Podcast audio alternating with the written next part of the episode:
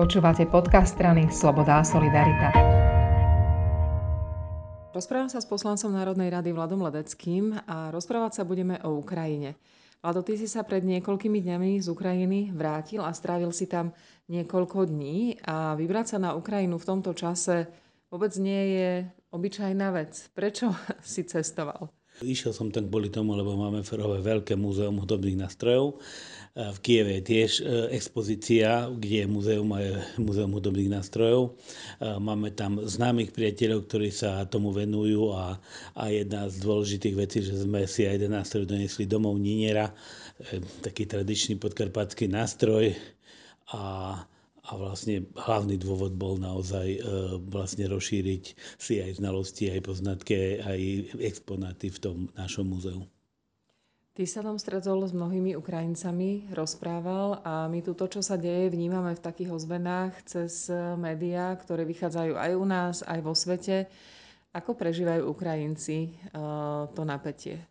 Tak musím povedať, že na Ukrajinu chodím často robil som niekoľko projektov na Ukrajine s Ukrajincami, takže ich, e, tam tie vzťahy sú, myslím si, dosilné. Ehm, po dlhom čase prvýkrát som naozaj videl, že to je veľká téma.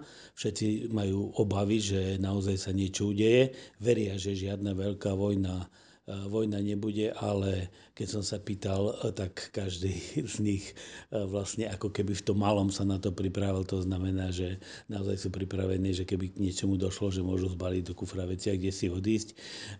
Majú nejakú zásobu tvrdé mene a, a rovnako si pokúpili variče a také, také veci, ktoré, na ktoré ani človek nemyslí, keď niečo také neočakáva.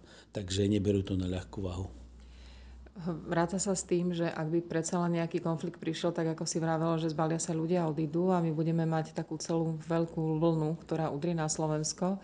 Rozprávajú o tom, že by naozaj reálne odišli nielen možno zo svojho domova niekde do bezpečia z veľkých miest, ale naozaj do inej krajiny?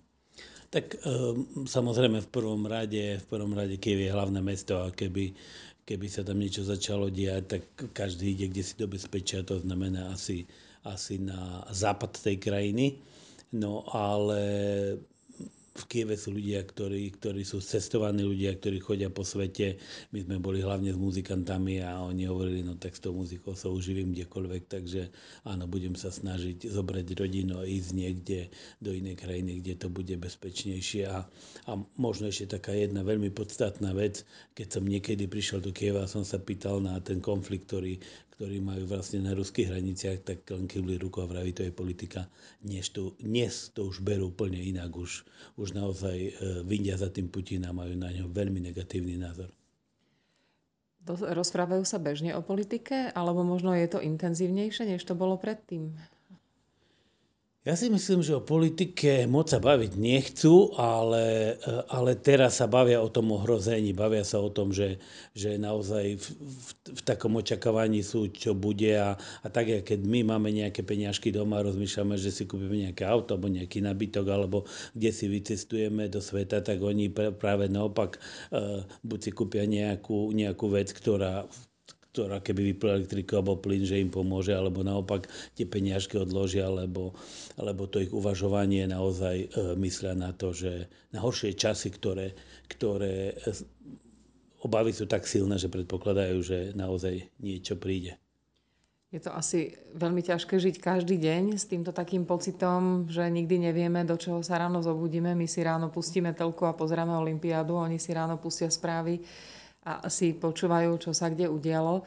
Mali ste aj vy tam taký nejaký pocit aj priamo v tom meste, e, že sa to, aj to mesto pripravuje na nejaké náročnejšie časy? E, mňa prekvapilo, že v tom meste som nevidel ani jedného vojaka, čo predtým som videl, predpokladám, že boli kde si, kde si odvelení ale všetky správy, všetci komentátori, politici a tak ďalej riešia jednu tému a to je vojna a všetci samozrejme ukľudňujú, ukľudňujú tých ľudí, že nič nebude, nič sa nechystá, že treba byť samozrejme pripravený a trpezlivý, ale, ale naozaj ukľudňujú ten národ a od rána do večera, keď vás niekto ukľudňuje, tak, tak až taký kľudný nie ste.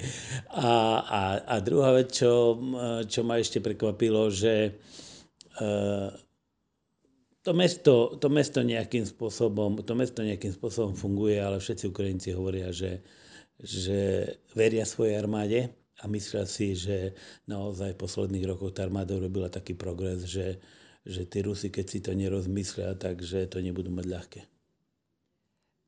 To som sa presne chcela opýtať, aká je teda nálada, hej? že či sú takí, že pokojní, pokorní, bojoví, alebo, alebo z toho, čo teraz hovoríš, mi vychádza, že taký hrdý no neopustili sa, hej, že nie sú takí opustení, hej, že fajn, my chceme mier, my nechceme s nikým nič, Rusi sú naši bratia, akože dohodníme sa, fungujme, ale, ale naozaj, keď e, dojde k najhoršiemu, tak sa budeme braniť a budeme sa braniť tvrdo. Posledná otázka. Ukrajina je chudobná krajina. Nie je to krajina tretieho sveta, ale nie je, na tom, nie je to ako Slovensko. Ľudia tam zarábajú nepomerne menej eh, a, a oveľa viacej fungujú tak poľnohospodársky. Ako sa v takej, v takej finančnej situácii dá ešte ušetriť a pripraviť sa na to, že možno bude horšie? No, uh, ja uh, moji rodičia aj moji svokrovci nikdy veľa nezarobali a vždycky na Vianocie počas celého roka z tých dôchodkov ušetria nejaký peniaz a, a nám a deťom dávajú a ja tiež sa pýtam, ako, ako sa dá ušetriť, takže e, proste ten štandard ich je naozaj, naozaj nižší. Je treba povedať, že Kiev ako hlavné mesto, samozrejme tie platy a tá životná úroveň je iná ako, ako inde, ale, ale všetci Ukrajinci e, sú skromní ľudia. E, si myslím, že doteraz ešte blahobyt tam nemali, takže, takže naozaj e, veľmi skromne, veľmi efektívne a možno také prekvapujúce alebo potešujúce pre mňa je, že Ukrajinci, keď je sviatok, napríklad teraz som bol a bol 14. február, deň zalúbených, tak, tak všade je množstvo kytic, každý s tými kyticami chodil si myslím, že oveľa viac ako u nás, čiže naozaj e, tie, v tejto dobe a investovať do kvetov a do lásky, e, také obdivhodné to bolo pre mňa, že, ale áno, v tomto, v tomto sú takí, že na to peniaze musia vždy ostať. Ďakujem veľmi pekne, tak aspoň bolo optimistický koniec. Aj, ďakujem ja.